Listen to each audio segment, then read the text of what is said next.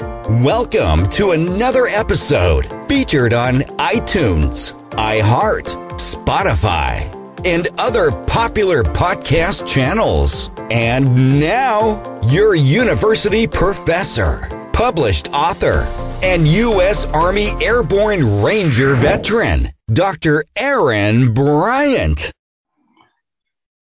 But then they go on and they say veterans report difficulty in transitioning civilian positions and difficulty translating military related skills to higher paying civilian jobs. Oh my goodness. yeah, yeah, yeah, we know that already. That's that's why they're in under VHA care. You know, I didn't again, if you read my book or heard some of my other shows, you know I had this transition where I used to live when I was married. I lived in Sacramento. I moved to the Bay Area, and I was still adjusting. And living in the Bay is is a whole nother animal. And I don't think I really started hitting fighting my stresses until I moved to the Bay Area. And because it literally was just attacking me at all different ways. You know, so let me give you a little background. When you live in the Bay Area, you don't really drive because there's so much traffic. Well, of course, those people who are driving is causing traffic, but most people are trying to utilize public transportation. And we have this thing called BART, which is the Bay Area Rapid Transit. So BART's like a, you know, kind of a version of a subway, except it's above ground, not underground and it zooms to stop the stop and to get you to the main hub, which is the city of San Francisco. Um, you know, the out, outlying cities will eventually merge into the city of San Francisco, and therefore you get there. The problem with BART is because we have such a high population, it is extremely crowded. So my my vets out there, you already know where I'm going with this. I can't handle it. I cannot handle it. I used to sit, you know, they have the uh, compartments of BART. You know, remember, it's like a subway. So you got, you know, connections of each car, I'm going to call it. And there's a certain seat where the connection of the car there's a gap there so you nobody can actually cross over so there's a seat where you can actually have your back to that wall, and therefore you don't have to worry about somebody coming through. And I used to always sit there because I just couldn't stand it when people would come by me on a regular basis. And plus, just the amount of people, I would get claustrophobic. I was always, you know, looking at my flanks. I mean, it was very difficult. So what did I do? I decided to drive. Okay, so now I'm going to get like everybody else who was in the traffic and drive.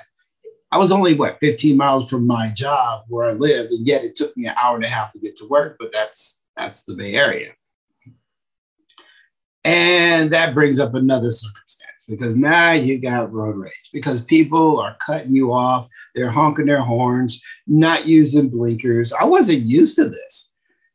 I mean, if you live in Miami or, you know, I know you're probably laughing because that's how they are in Miami. And I found that out visiting. But, you know, for the most part, the cities I've lived in, pretty, people are pretty cordial, not in the Bay. And that was not fun. So then you eventually, I get to work and then there's walking the streets of San Francisco. It's like walking in the morning of New York City in the heart of downtown. It's crazy busy. So, again, by the time I got to work, I was at my wits' end. So, I say all this because here I am, just stressor after stressor after stressor. How am I supposed to function at work? I, I feel for those who have to deal with that. But then again, maybe you're like me and you were told you could no longer work. And that brings me to my next topic from VA. Remember, we're still under the same category, but they're talking about unemployment and poverty. are correlated with homelessness among veterans. Well, yeah, I mean, I get it. If it's an economic issue, then you're going to probably be unemployed because you, and if you can't be employed, then therefore you don't have a place to live. You know, when um, when my when my wife, ex-wife at the time, my ex-wife asked me to leave um, the house, you know, I had no place to go. Thank God I had a, a, a vehicle, I had a Ford Explorer, and it was paid off. So again, whew, I thank my lucky stars. So I had this SUV. I'll never forget. It. I had all my bags, many trash bags with all my clothes and shoes in the bag and stuffed in the back of the SUV. And uh, that was my home. That was my home. You know, leading up to that, uh, you know, I was unemployed. I couldn't get a job. I remember distinctly laying in bed for hours and hours at a time.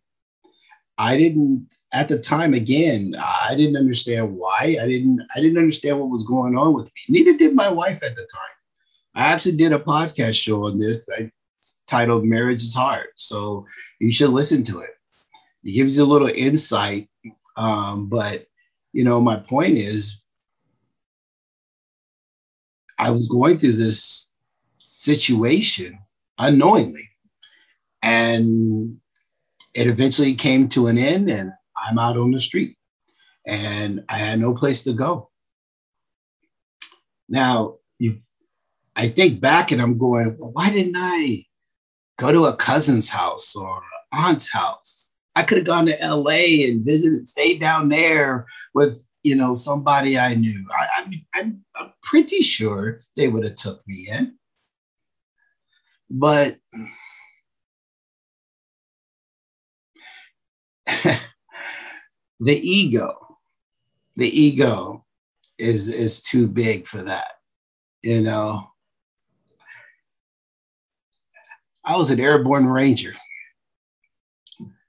I was part of one of the most elite units in the world the things I've done, things I've seen. You know, fear was never a consideration. Things I was able to do, the training I had got. I mean, you gotta, after all of that, facing the enemy of our country, the bodies I've dragged, I'm not going to go whining to a relative demonstrating weakness. Nah, that's that's is that wasn't me, apparently. And that's why I lived in my truck, my Ford Explorer. Kudos to Ford for having that vehicle last as long as it did for me. Also, kudos to Subway because that $5 foot long was a meal for me many nights because I didn't have a lot of money. In fact, at the time, VA, remember I told you at the time, you know, back then VA wasn't all that. And they only gave me 20% at the time. Now, if I remember correctly, I want to say that was probably like $198. It wasn't very much, maybe 210 and that was all I had. Uh, unemployment, I think, wasn't going to kick in yet, you know, because they got a state of California EDD, they got to do their little thing. So I think it was a good month and a half. I was surviving on my VA, and that was all I had. So I was actually pretty savvy though, because uh, you know I always get appreciate those uh, hotels that would have breakfast for their uh, people who would stay there because I would park in their parking lot. And in the morning, I'd get up, walk in, have a nice hot breakfast, stuff my pockets with whatever I could, fruit, whatever, and walk out. They never knew the difference because I would do it very confidently, as if I knew exactly what I was doing. And the interesting thing was that, you know, the day shift didn't know what the night shift knew. So they had no idea if I was somebody coming or going. So I was able to, you know, do pretty good for the period of time until I did get eventually get a job. I got a really good job and things started looking up.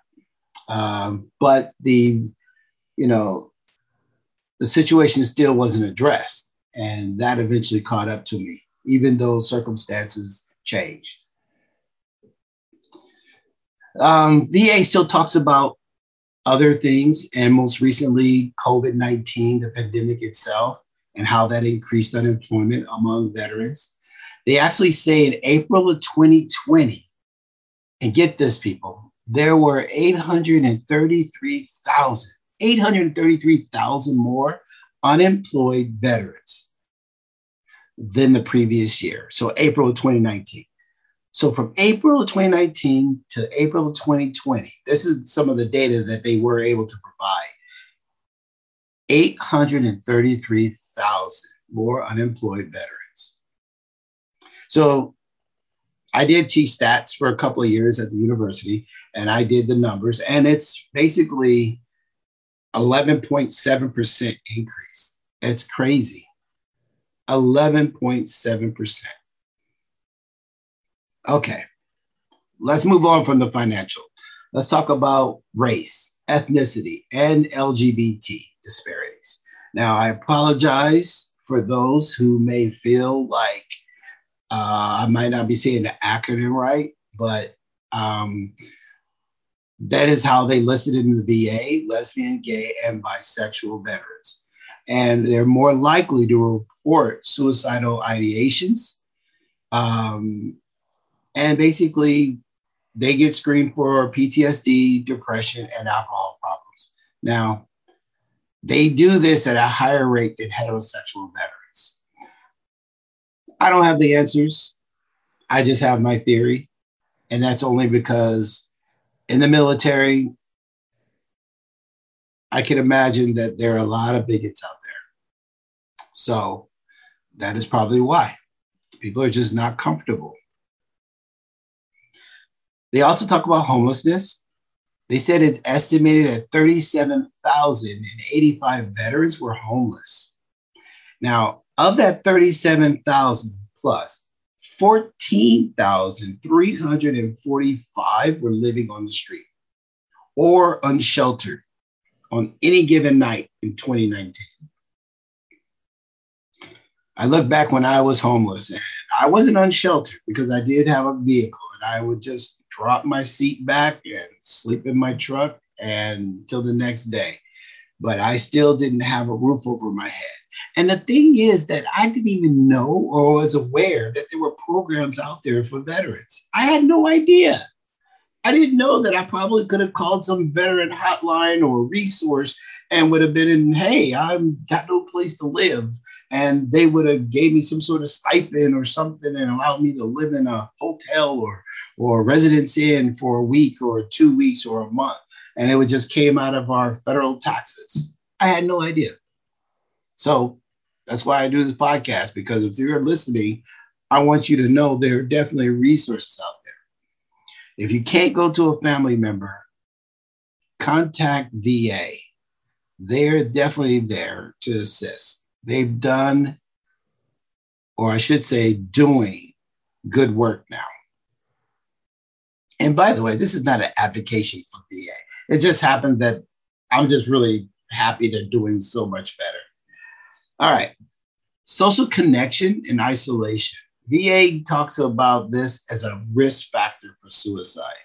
Now, they say this is a significant concern given social distancing, and they also talk about this in relating to COVID 19.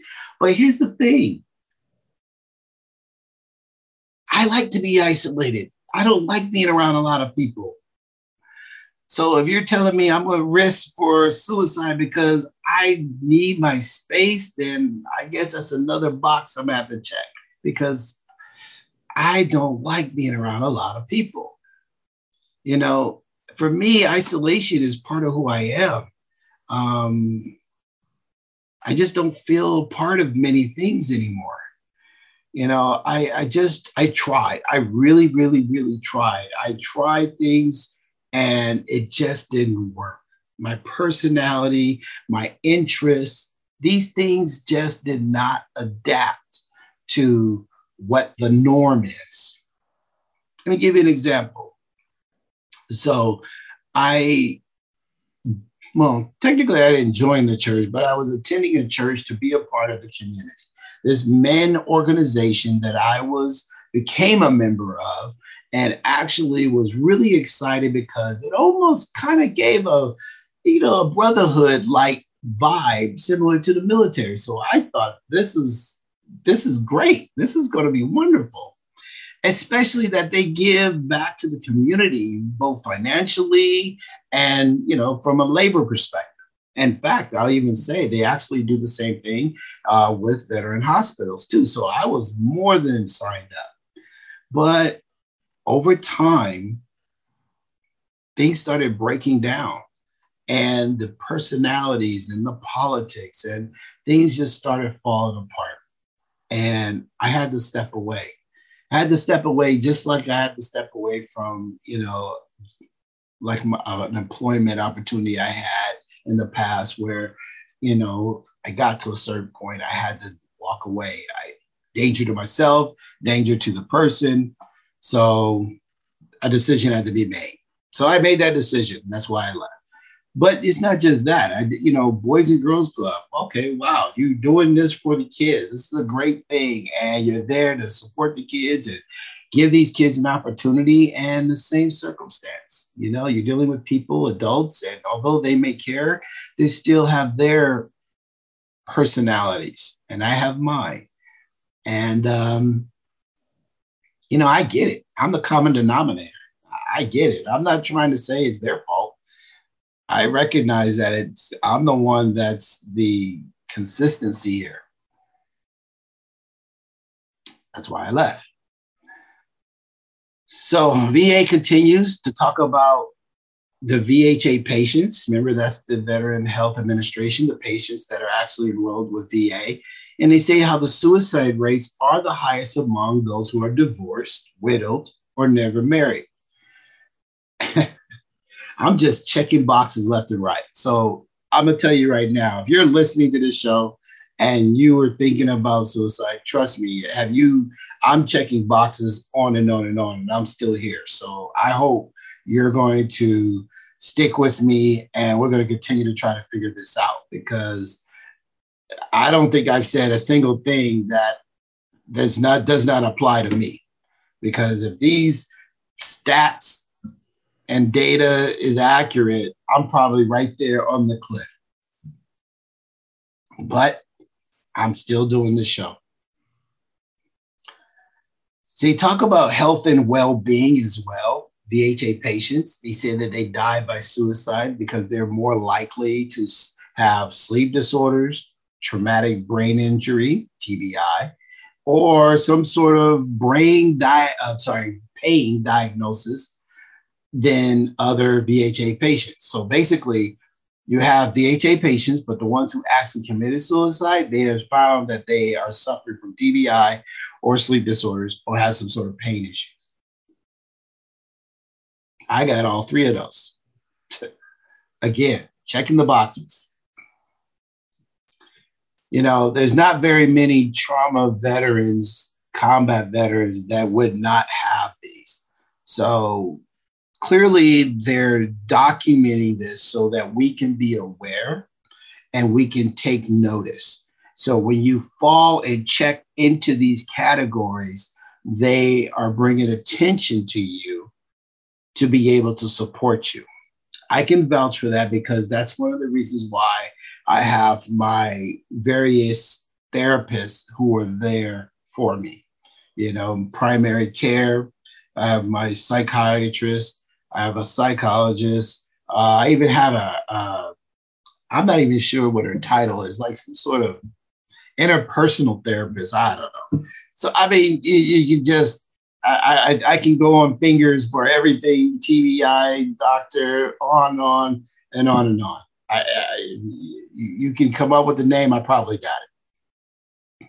So I say this because I am still here and I'm still struggling through. So I know you can do the same because we cannot allow the numbers of suicides to go up.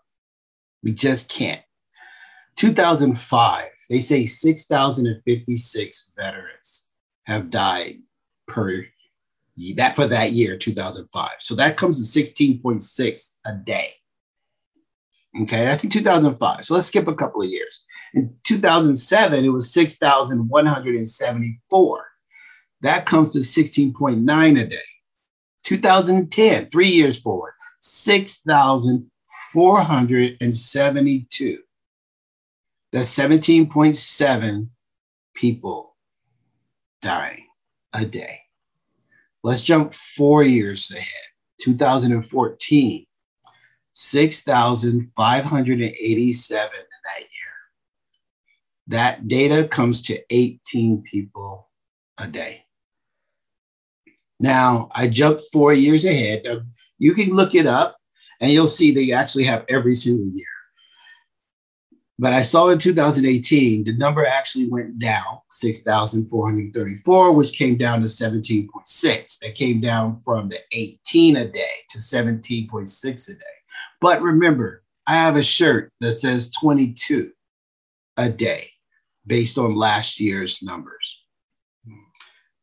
So, what I find disturbing is that every year you know, we're looking at 2005 and all these numbers. This is a day. Can, can, can you fathom that? Think about that for a second. A day. Going back to 05, 16.6 a day, seven days a week, four weeks a month. People, that's a lot of numbers. That's a lot of veteran deaths you know, I don't I don't know where or if I could get the numbers of people who ETS, you know, leave the military. I get it that we have bases all over the country. We have bases all over the world. Some you can't be discharged home from the base. You have to come back stateside, and some you can. I get that.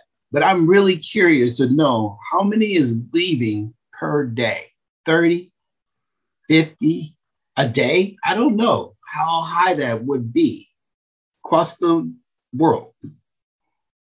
But I see that our data of suicide rates being either between 18 to 22 a day. What are we looking at? Like one out of every six that get out of the military per day are committing suicide?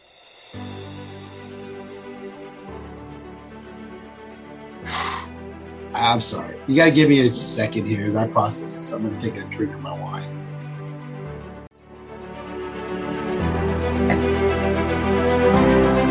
That number bothers me.